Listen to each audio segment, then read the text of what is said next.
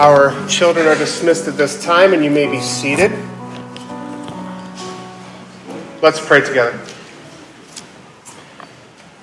Father God, thank you for today, and thank you that we can know for certain that you love us, that there is no doubt in our mind as to the love that was shown for us at Calvary, Lord, that Christ would take on flesh and die in our place satisfying your justified anger towards sin, Lord. Thank you that in the cross we see the fullness of your character.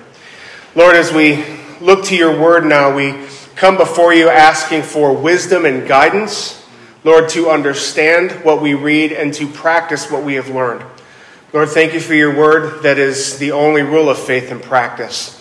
That, Lord, you have spoken to us very clearly. Let us hear what you hear, what you tell us both in our ears and in our hearts, God, that we would practice what we hear today for the glory of your name. So fill us, Lord, with your spirit now as we move to your word. In Jesus' name, amen. Back in 2008, I'm sorry, 2018, I had the opportunity to go to Senegal. Uh, it was in West Africa, and I spent four days in Saint Louis, and then I spent uh, six days in Dakar, which is in the south. It's the capital city of Senegal. And for lots of reasons, it was really a remarkable trip. I had the opportunity to meet people who love Jesus in a way that is just kind of alien to us here in the West. And I say that because in places like Senegal, Christ is all they have. Christ is, is all they have. They lose everything when they leave Islam and they receive Christ as Savior. They're ridiculed and they're mocked, and people will intentionally make their lives miserable. I heard a story about one man whose mother went to every employer he had and told them that he was Christian so that he would get fired. And then he would move to the next employer, and mom would follow him to the next one and tell him that he was a Christian and get fired. In this way, he really couldn't provide for his family because employers would refuse to keep him. I heard a, another story where a guy had his entire livestock killed overnight. He was a farmer, that was his main source of income. Every animal he had, he went out in the morning and found them all dead. Uh, we were in Dakar at a Bible study that had to be held in secret because if it was found out that it was being held, it would have been disbanded, and the tenants who were hosting that would have been evicted for holding it. We each introduced ourselves. We sat in a, in a big circle and we each introduced ourselves, and each story just was sad to hear, but also encouraging at the same time, if that makes any sense, because you, you really get to see the love these people had for Christ. But one um, in particular stuck out to me. This man was sitting right to my right hand side here. And he introduced himself and, and gave his name and he shared his conversion story. He was on his way to Mauritania, which is a country just to the north of Senegal, to join the Taliban with the intent of being a suicide bomber uh, specifically targeting Christians. So, sitting right next to me was a guy who wanted to kill people like me. And yet, when he got to Dakar, he had a dream one night where Jesus said that in the morning he would meet a man from Canada who would explain the gospel to him. He didn't know what the gospel was, he'd never even heard the word. Next morning, he met a Canadian missionary who shared the gospel with him and he accepted Christ. And that was it. He stayed in Dakar. He never made it to Mauritania. Now, I have to imagine that this is all very similar to what we see with Paul and Ananias. Ananias is sent to pray for Paul, and for all intents and purposes, Saul was a terrorist. Saul and Paul are the same person, somebody with two names. I'm going to refer to him as Paul for most of the sermon, but we're going to start with Saul here. He was a terrorist by our definition. He was sent and bent on destructing, destroying the people of God. But like my friend in Senegal, when he met Jesus, all of that changed. He never actually made it to Damascus to do what he intended to do there. Saul's conversion is one of the more encouraging passages of Scripture for many reasons. And while I would love to preach through all of those reasons, I just don't have the time for that. So today, I'm going to look at just a few of them in a message I've titled Encouraging Lessons from Saul's Conversion. So if you have your Bibles, your tablets, or your smartphones, make your way to Acts chapter 9. And we're going to look at verses 1 through 25, where we see one of the most dramatic turnarounds in church history.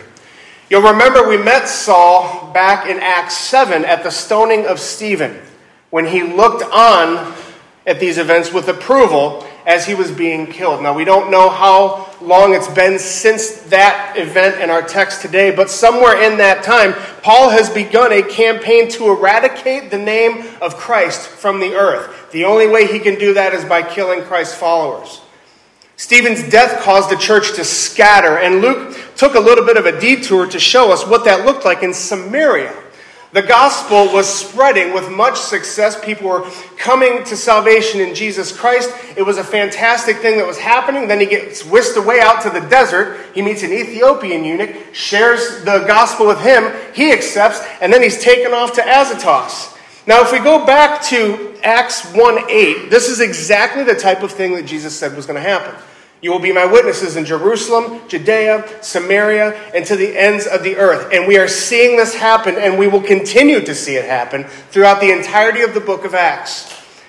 As Saul watches Stephen die, he had no idea that he would be the single greatest instrument in the gospel being spread across the known world. And he likely would have been infuriated at the concept of something like this. And yet, when someone meets Jesus in a saving sense, who they were before dies, and someone new is born. The very name Saul was trying to kill off would become the name he would courageously preach from the synagogues up to the emperor himself. Saul's conversion cost him a lot, and we're going to dig into that today. And yet, despite everything that he lost, despite what he used to be, he would preach Christ crucified up to his own martyrdom under Nero Caesar. So, from this, we learn some valuable and encouraging lessons, and I want to read our passage and see what these are. So, Acts chapter 9, verses 1 through 25. But Saul, still breathing threats and murder against the disciples of the Lord, went to the high priest and asked him for letters to the synagogues at Damascus, so that if he found anyone belonging to the way, men or women, he might bring them bound to Jerusalem. Now, as he went on his way, he approached Damascus, and suddenly a light from heaven shone around him. And falling to the ground, he heard a voice saying to him, Saul, Saul, why are you persecuting me? And he said, Who are you, Lord? And he said, I am Jesus, whom you are persecuting. But rise and enter the city, and you will be told what you are to do. The men who were traveling with him stood speechless, hearing the voice but seeing no one. Saul rose from the ground, and although his eyes were opened, he saw nothing. So they led him by the hand and brought him into Damascus, and for three days he was without sight and neither ate nor drank. Now there was a disciple at Damascus named Ananias. The Lord said to him in a vision, Ananias. And he said, Here I am, Lord. And the Lord said to him, Rise and go to the street called Straight, and at the house of Judas look for a man of Tarsus named Saul for behold, he is praying, and he has seen in a vision a man named Ananias come in and lay his hands on him so that he might regain his sight. But Ananias answered, Lord, I have heard from many about this man, how much evil he has done to your saints at Jerusalem. And here he has authority from the chief priest to bind all who call on your name. But the Lord said to him, Go, for he is a chosen instrument of mine to carry my name before the Gentiles and kings and the children of Israel. For I will show him how much he must suffer for the sake of my name. So Ananias departed and entered the house. And laying his hands on him, he said, Brother Saul, the Lord Jesus, who appeared to you on the road by which you came, has sent me so that you may regain your sight and be filled with the Holy Spirit. And immediately something like scales fell from his eyes, and he regained his sight. Then he rose and was baptized, and taking food, he was strengthened. For some days, he was with the disciples at Damascus. And immediately he proclaimed Jesus in the synagogue, saying, He is the Son of God. And all who heard him were amazed and said, Is not this the man who made havoc in Jerusalem of those who called upon his name? And has he not come here for this purpose, to bring them bound before the chief priests? But Saul increased all the more in strength and confounded the Jews who lived in Damascus by proving that Jesus was the Christ. When many days had passed, the Jews plotted to kill him, but their plot became known to Saul. They were watching the gates day and night in order to kill him, but his disciples took him by night and let him down through an opening in the wall, lowering him in a basket. The story of Saul is one that we almost take for granted. You know, we read this and okay, okay, this guy was a he was a pretty big jerk, but he met Jesus and changed, so he became one of the good guys. That's great, cool story. And I think the reason that we lose a little bit of this is we don't really get a ton of detail from Luke here. Saul's conversion is discussed in other places in Scripture. Um, in Acts, we'll see that later. He also writes of it in his epistles to the churches. And I'm not going to read all those texts this morning, but I will discuss what they teach. And first, we need to learn about a guy named Gamaliel. Saul was a student of his. History tells us that Gamaliel was one of, if not the most highly regarded rabbis in Judaism at the time of this text being written and for many years after the fact. And we first met Gamaliel during the examination of Peter and John in Acts chapter 5. He's the one who told the Sanhedrin that if these guys are not of God, they're going to fail, and if they are of God, we are not going to be able to stop them. Smart guy. He was lauded for his knowledge and for his wisdom. And what would happen is rabbis would take students who had intellectual promise and an ability to learn under their wings as their disciples. They would then teach them and invest in them, raising them up to be uh, scholars, scribes, and even rabbis themselves. And Gamaliel is most famous for one of his disciples, Saul of Tarsus, whom we know as Paul the Apostle. In Acts 22, Paul explains that he was educated at the feet of Gamaliel, meaning simply that he was one of his students and one of his most promising ones at that. Now, under Gamaliel, Saul would have received the modern equivalent of at least one doctorate, probably more than one. And as a student of a man from such high esteem, he was all but guaranteed to be as highly regarded as Gamaliel himself. In the eyes of those in Judaism, Saul was a very rapidly rising star, and this was made all the more famous by his passion for obliterating the church. His reputation has preceded him in Damascus. Saul is on a scorched earth campaign right now. He's left Jerusalem to go north to Damascus to capture Christians there, bring them back to Jerusalem for trial, which would likely end in their imprisonment or their execution. But he never gets to accomplish his task because on the road, he'd meet Jesus and he would never be the same. Now, contrary to popular belief, Jesus did not change Saul's name to Paul. It was fairly common in ancient Rome to have two names. Paul was his Roman name, which he likely chose to be referred to over Saul because of its meaning. Paul, or Paulos in the Greek, literally means little or small. Now, contrast that with having the name of the first Israelite king from the tribe of Benjamin, a guy tall in stature and easy on the eyes, so on and so forth. And you can see why Paul, after being humbled knocked to his face by the glory of the Lord, he chose to refer to himself as Paul rather than Saul, always being reminded of how little he is. So from here on out, I'm going to call him Paul because I think he would appreciate that. Now, his conversion story teaches us many encouraging and invaluable lessons about Christ and his church. And I'm going to highlight two of these this morning. The first is this Christ personally identifies with his people.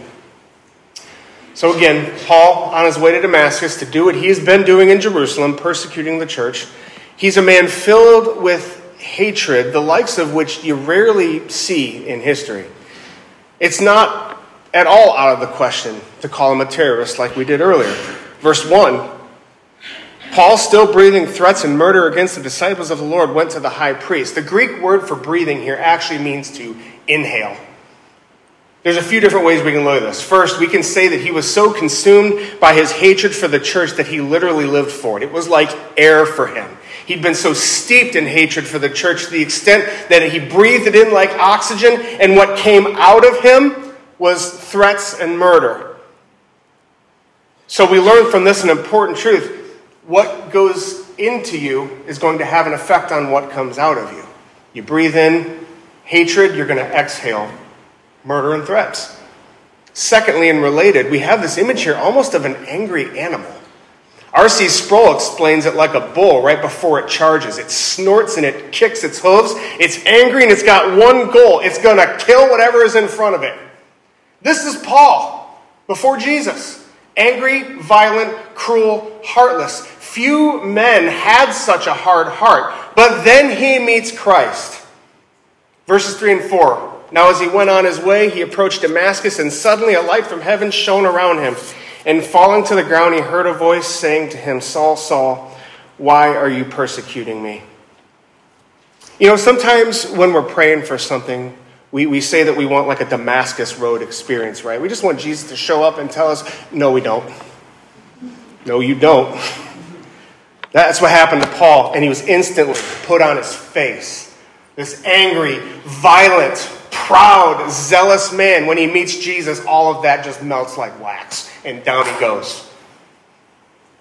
Imagine if you can, two realizations that he's just come to. Number one, Jesus isn't dead. He's alive, and I'm talking to him. The church people were actually right. The ones I'm trying to kill were right. Secondly, this Jesus is Lord. He's God, and I am persecuting him. Paul's use of the word Lord here is not the usual term of respect. He uses the word kyrios, the title given to God. So he knows exactly who he's talking to. And yet he asks him who he is. Now that seems odd to us, but here's what that means. Paul has no idea who the God is that he's claimed to worship. In an instant, a lifetime of knowledge evaporates. This bold man who believed he was doing God a service, the moment Christ showed up, he was put on his face and he realized instantly how wrong he was. In the blink of an eye, his whole life changed. It's entirely possible to have endless amounts of knowledge about God but have no idea who God is. People do it all the time. So, who is this? This God and this Savior. He's the head of the church. He's the Savior of the church. He's the Lord of the church. So intimately connected to His church that to persecute that church is to persecute Him. Those who would oppose and attack the people of God oppose and attack the head of those people, Christ.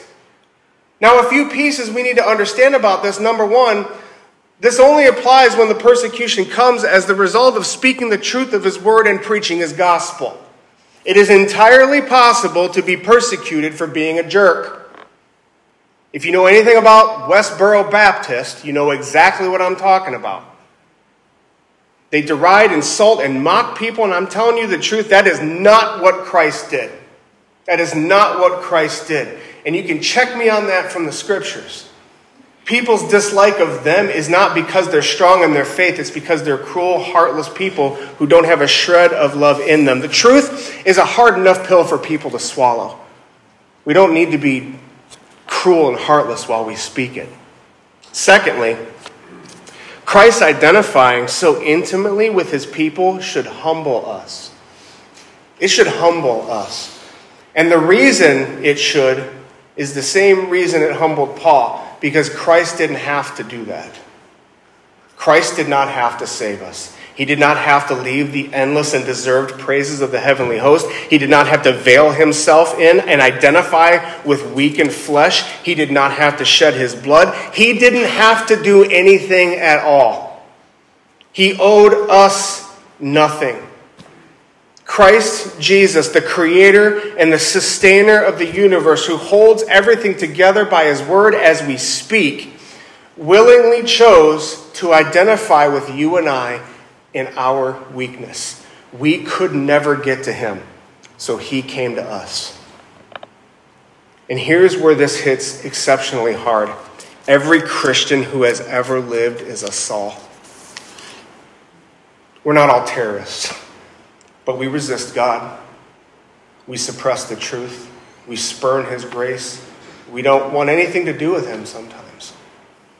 That's true for all of us before Jesus, and sadly, even after we accept Jesus, we still struggle with these things because of the human and sin nature that we have.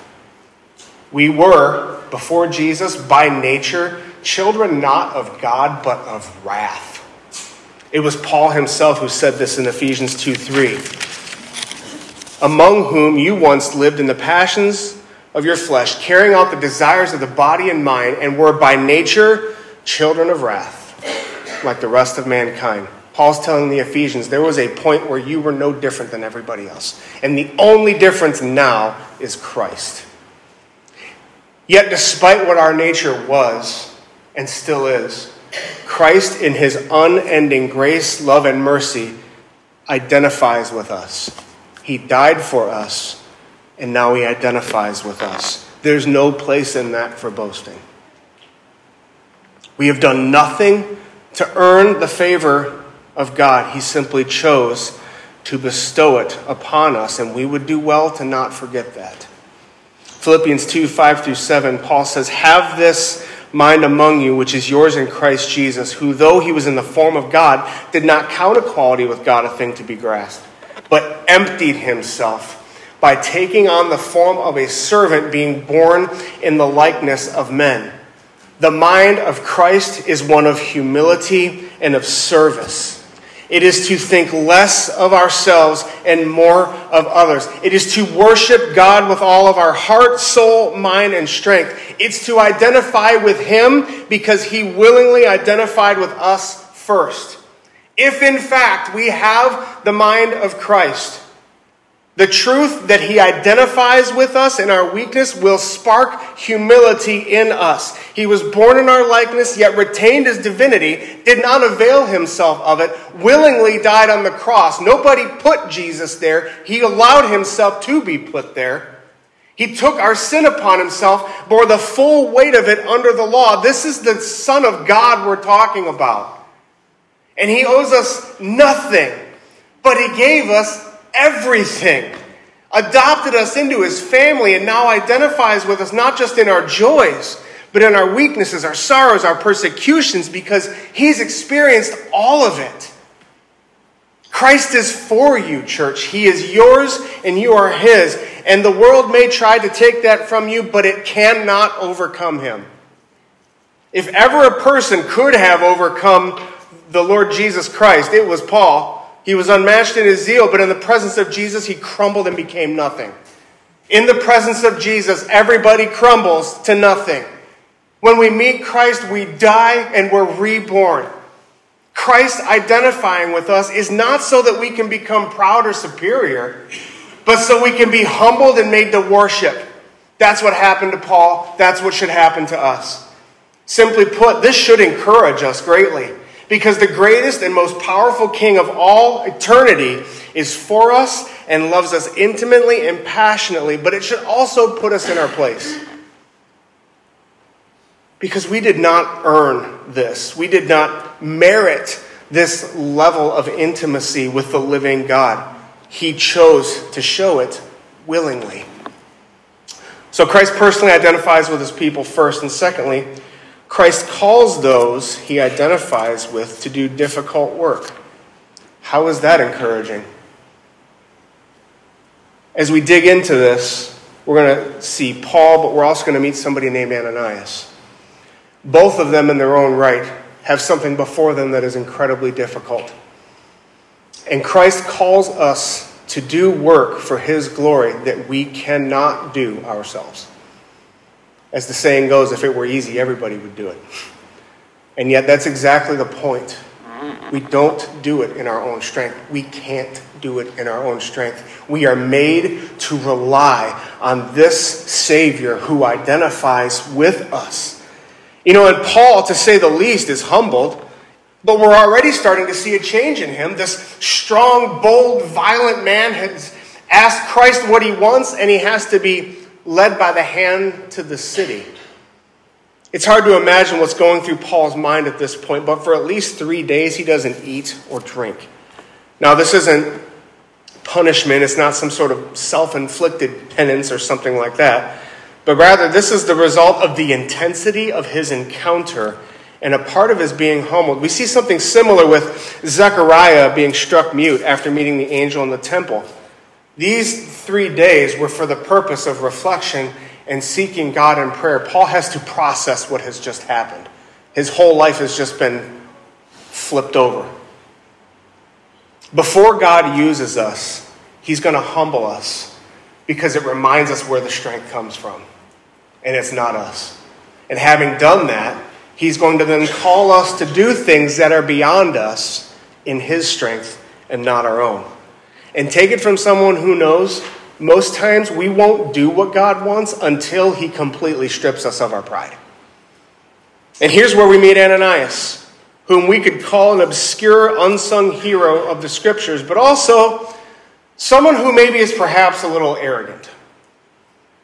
Arrogant how? Well, verse 10. There was a disciple at Damascus named Ananias, and the Lord said to him in a vision, Ananias. And he said, Here I am, Lord.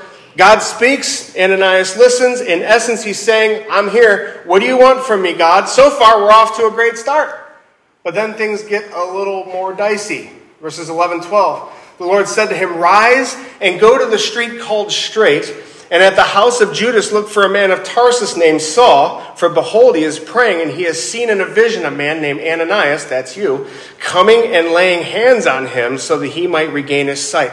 I would pay good Christian money to see the look on his face right now.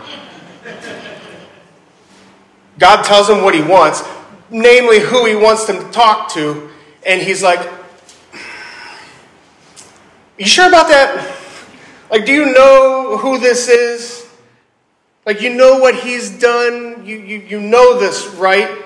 Let's get this out of the way here. This is a remarkably arrogant thing to do to correct the living God or act like you're telling him something he doesn't know. Additionally, just about everyone loves the idea of Jesus as long as he doesn't ask or require anything from us. Jesus is Savior, great. Jesus is Lord, mm, not so much, because the Lord gets to tell you what to do.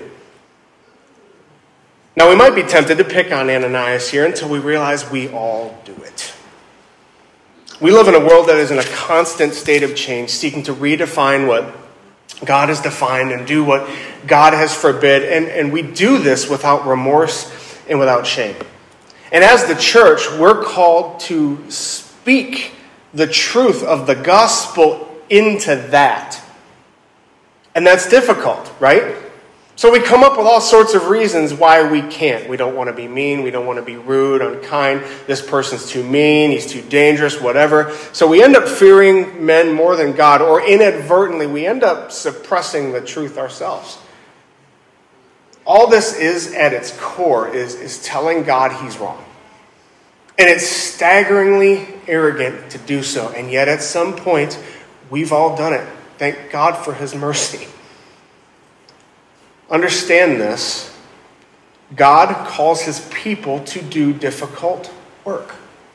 As Ananias is telling God everything he doesn't know, I want you to note that God cuts him off with a single word Go. Verses 15 and 16. But the Lord said to him, Go, for he is a chosen instrument of mine to carry my name before the Gentiles and kings and the children of Israel. For I will show him how much he must suffer for my name. Ananias, I know who he is. I know what he's done. I have a plan and a purpose for him. Get up and go. What we have here are two men who have been called by God for something very specific. But as we said earlier, each of those callings are difficult in their own right. Let's talk about Ananias first. God's work for him wasn't just to go and talk to Paul. I mean, that's obviously a part of it, but something has to happen before he gets to Paul. He has to forgive him. Let's camp on that for a minute.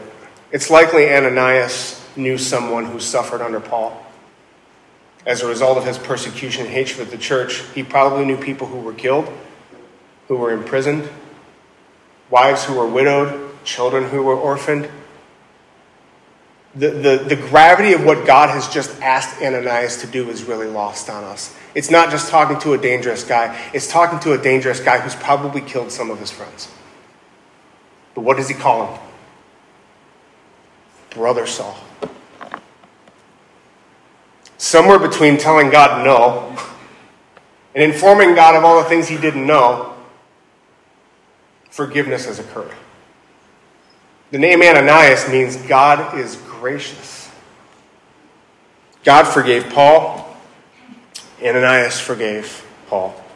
God forgave Ananias. Forgiveness is hard work. It's hard, especially when we have to forgive people who should know better or who we should be able to trust. Forgiveness is also an unsung work. It's not going to make front page news. We don't hear from Ananias again after this. This is the one and only time we meet him. Some of the hardest things that God calls us to do, most people won't even know we did. And when God calls us to do things like that, here's what we have to ask ourselves Whose glory am I in it for? Let me ask you a random question. Can you name the person who led D.L. Moody to Jesus? What about Charles Spurgeon, Billy Graham, Jonathan Edwards, R.C. Sproul? We know these names, right? They're the theological giants of the last few centuries. But we don't know who led those giants to the Lord. You could find out with a little bit of research. But the point is, they are not household names like these. And I'd be willing to bet, if I was a gambler, that they're okay with that. Because our job is to labor for the glory of God. We're building God's kingdom, not ours. We, if we need every good thing that we do for God to be known and to be appreciated by everyone, I got bad news. We're not laboring for God at that point, we're laboring for us, and that defeats the purpose. The whole book of Acts, as we have studied it, has been the restoring of the kingdom of God. That's done for the glory of God, not the glory of us. God calls his people to work for his glory, not ours. And we've seen time and time again this come up in Acts disciples, apostles, deacons being used by God, laboring for God for the express purpose of building his kingdom. And this is why they were willing to do so at great risk to themselves. It was something bigger than them. Part of the apostolic witness, part of the reason why we can know that the gospel is true, is because if I'm doing all this stuff for my own glory and someone says they're going to kill me for it, I'm like, oh, you got me. Sorry. I was just messing around. It was a joke, whatever. No. This is for God. And this is why people are willing to die because it's for God. Ananias is another example of someone who is willing to obey the Lord even to their own danger and detriment for the purpose of building his kingdom for his glory. But let's not forget Paul. He was going to suffer terribly for the sake of Christ. Stoned, left for dead, marked for death, shipwrecked, rejected, ridiculed, mocked, eventually martyred. Verse 16 I will show him how much he must suffer for the sake of my name. Following Christ, working for Christ, it always involves suffering. And I'm not telling you that to make you think that Christianity is just this lifetime of pain, drudgery, and suffering. But I need to make sure to point out that if you're going to follow Jesus, if you're going to obey Jesus, if you're going to obey his word, you're going to walk in opposition to this world. You have to. You can't be loyal to two opposing entities. Your labor for the Lord is going to involve opposing the world in some way because, in every way, this world that we live in, that we are passing through, is opposed to the things of Christ. So, if you follow Christ, if you preach Christ, you're going to face opposition. Case in point, Paul, verse 20. Immediately he proclaimed Jesus in the synagogue, saying he's the Son of God. What a radical, monumental change. That does not happen if he doesn't meet Christ. Immediately, he's preaching that Jesus is the Son of God. The very thing you'll remember that the Jewish leaders wanted to stone Jesus for saying. Before Abraham was, I am, and then they picked up rocks to stone him. Paul now says that very thing. and people are dumbfounded by that. But the more he does it, the more he confounds the Jews using the scriptures that all of them knew. For the first time, Paul sees scriptures as they were meant to be seen through the lens of Christ. And just as quickly as he does this, the men who used to be his colleagues want him dead. Verse 23 When many days had passed, the Jews plotted to kill him. I'm reminded of the people that I met in Africa. People that they loved and admired, their families, their mothers, their children, turned on them on a dime without pity or remorse once they chose to follow Jesus. And for many of us, this is a, a foreign concept. We don't really face that level of, of sacrifice and persecution, but as the world becomes a darker place, this is going to become less foreign to us. Salvation is free, but being a disciple is costly, and yet the cost is always worth paying because Christ is worth infinitely more. For Paul, following Jesus meant losing a lot. And how much exactly is lost on us. But imagine having the level of dedication he had. Or, I'm sorry, education he had. Multiple doctorates, right? Only to be told that because you're following Jesus, all of those are void. Imagine that for a minute. You spent however many years going to college, getting your undergraduate and your graduate work done, and then your next level graduate, you're a doctor, you got DR dot in front of your name, it's really cool. And then the college says, oh, you're following Jesus. Yeah, that's all void, but we're going to keep your money.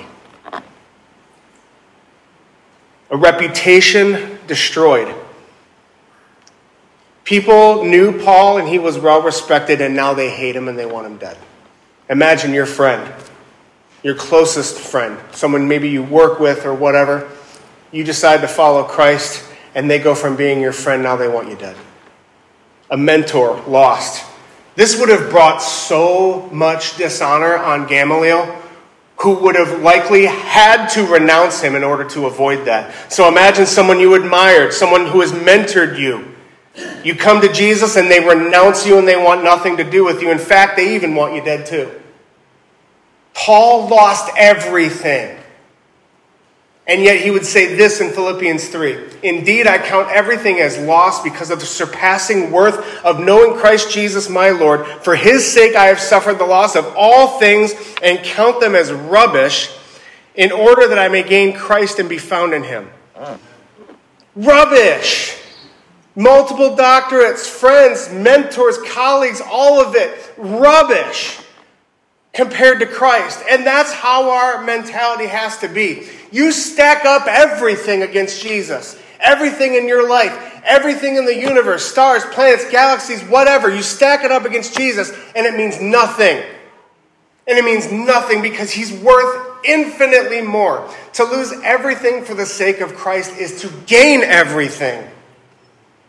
There's nothing that we're ever going to lose, including our lives, that could compare with the worth of knowing Christ and being counted as one of his own. Now, I've talked a lot about the work God calls us to, and you might be asking, well, what work are we talking about here?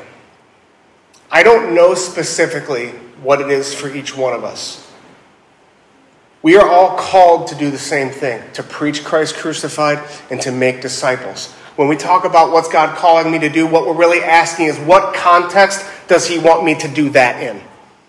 So I don't know what that is for you, but I know this it will involve preaching Christ to a world that is hostile to that message. It will involve making sacrifices for the sake of Christ and His Word. You will not be able to do any of that in your own strength, which is why Christ has to first humble us. Every person in the scriptures that God has used, He humbled first Abraham, Moses, David, the apostles, and back again. They all made great sacrifices, they all suffered, and they were all utterly reliant upon God. And that's why this is an encouraging lesson, because you're not doing this by yourself. This God who calls us to this difficult work has promised to never leave us and never forsake us. And He's a God that does not change. So, that promise that He made thousands of years ago, He still keeps to this day because He does not break His promises. And yet, we don't get to a place where we can fully understand and realize that until we're broken of our pride first. Paul does not preach Christ if Christ doesn't humble him. So again, God acts, and then we respond. God calls, we answer. God chooses us, then we choose him. And this radical change that we see here in this passage is not meant to be taken as a once only event. And what that means for you is it doesn't matter how far someone is from God, they are never beyond his reach. All of us were Paul at one point, all of us were Ananias, and yet here we are eternally secure, not because of any merit of our own, but solely because of His grace and His mercy, which we know are new each morning. So don't stop praying for that person that you have been praying for that seems to continually reject the gospel. Don't stop praying for them. Don't stop speaking to them about Christ. Do not lose heart. Do not grow weary. Because we learn from Paul's conversion that greater is he who is in us than he is who is in the world. And if God can change this man, God can change any man. Christ is yours, you are his. Nothing in all of heaven, hell, or earth is ever going to separate you from him. He identifies with you he loves you. He knows your hurts. He knows your sorrows. He knows the people you're concerned for. Do not lose heart. Do not give up. So I've titled today's message, Encouraging Lessons from Saul's Conversion. We looked at Acts 9 1 through 25, and we saw two lessons that are encouraging and valuable for us as disciples of Christ. First, Christ personally identifies with his people. And secondly, Christ calls those that he identifies with to do difficult work, and yet we do not do it alone. And if you're here today and you don't know Christ, the first and most important thing that you are called to is to receive Christ as Lord and Savior. The good news of the gospel is that we have all sinned against a holy God. Romans 3:23 says all have sinned and fall short of the glory of God. As a result of that, God is justifiably wrathful towards our sin. And yet in that very same verse, we see why the gospel is good news. God put Christ forward as a propitiation by his blood. Because of Christ and his cross, his death satisfies God's wrath against the sin of those who would repent and believe his gospel. You have sinned against God. I don't care who you are. And if that's offensive, I'm sorry, but it's the truth. It's true for all of us, and we need to know that and we need to hear that before we can really receive and understand. We see that with Paul. Paul doesn't change if he isn't confronted with a very harsh truth. And it's the same for all of us. Before we can really receive the gospel and repent, we have to be confronted with the truth that the gospel is necessary because we sinned. And yet, if we will do this, if we will admit that we have sinned and we will believe that Jesus died on the cross in our place, we will be saved. Romans 10 9 says, If you confess with your mouth that Jesus is Lord and you believe in your heart that God raised him from the dead, you will be saved. So we confess with our mouth what we believe in our heart, but I want you to notice that you can't confess to something that you don't believe. You have to believe that this is true. You have to believe that you sin, and you have to believe that God can save you in Christ. And if you're willing to do this, anyone who calls on the name of the Lord, Romans 10:13, will be saved. This is the gospel. And if you don't know Christ, this is the truth that you need to hear. And if you would like to receive Christ as Lord and Savior or talk more about this, I encourage you to speak with me afterwards. I'm going to head down to Fellowship Hall like everybody else. Come and talk to me. I'll stop everything I'm doing to, to speak with you. This is important. This is an eternally important truth that I'm telling you right now. And my hope and my prayer, if you don't know Christ, is that you would meet him today in the saving sense. So I'm going to ask our worship team to come forward. We're going to close our time of worship and prayer and song. Will you stand with me as we do so? If you're visiting, thank you so much for coming, but the offering is for those who call Green River Bible Church their home church. So we don't ask you to give, but we would love if you would join us in prayer and in song. Let's pray together. Heavenly Father, we thank you for who you are. God, that you identify with us in our pain and our suffering, our sorrows and our persecution, that you are never far from us, Lord, that you will never leave us and never forsake us, that you have taken up residence in our hearts. Lord, we know that you call us to do things that are beyond us, and we thank you for that, God, because if we could do it in our own strength, we'd just brag about it. Father God, I pray that you would empower us by this Holy Spirit, whom you have given us to do that which you have called us to do as individuals and as a church to make disciples, to preach Christ crucified, that the gospel would be evident in our lives, that we would, that people would see it come out of us, not just in our words, but in our deeds and in our heart, Lord. May everything that we do bring glory to the name of Christ, for he alone is worthy. So we commit these things to you for the glory of your name. In Jesus' name, amen. Let's worship the Lord together.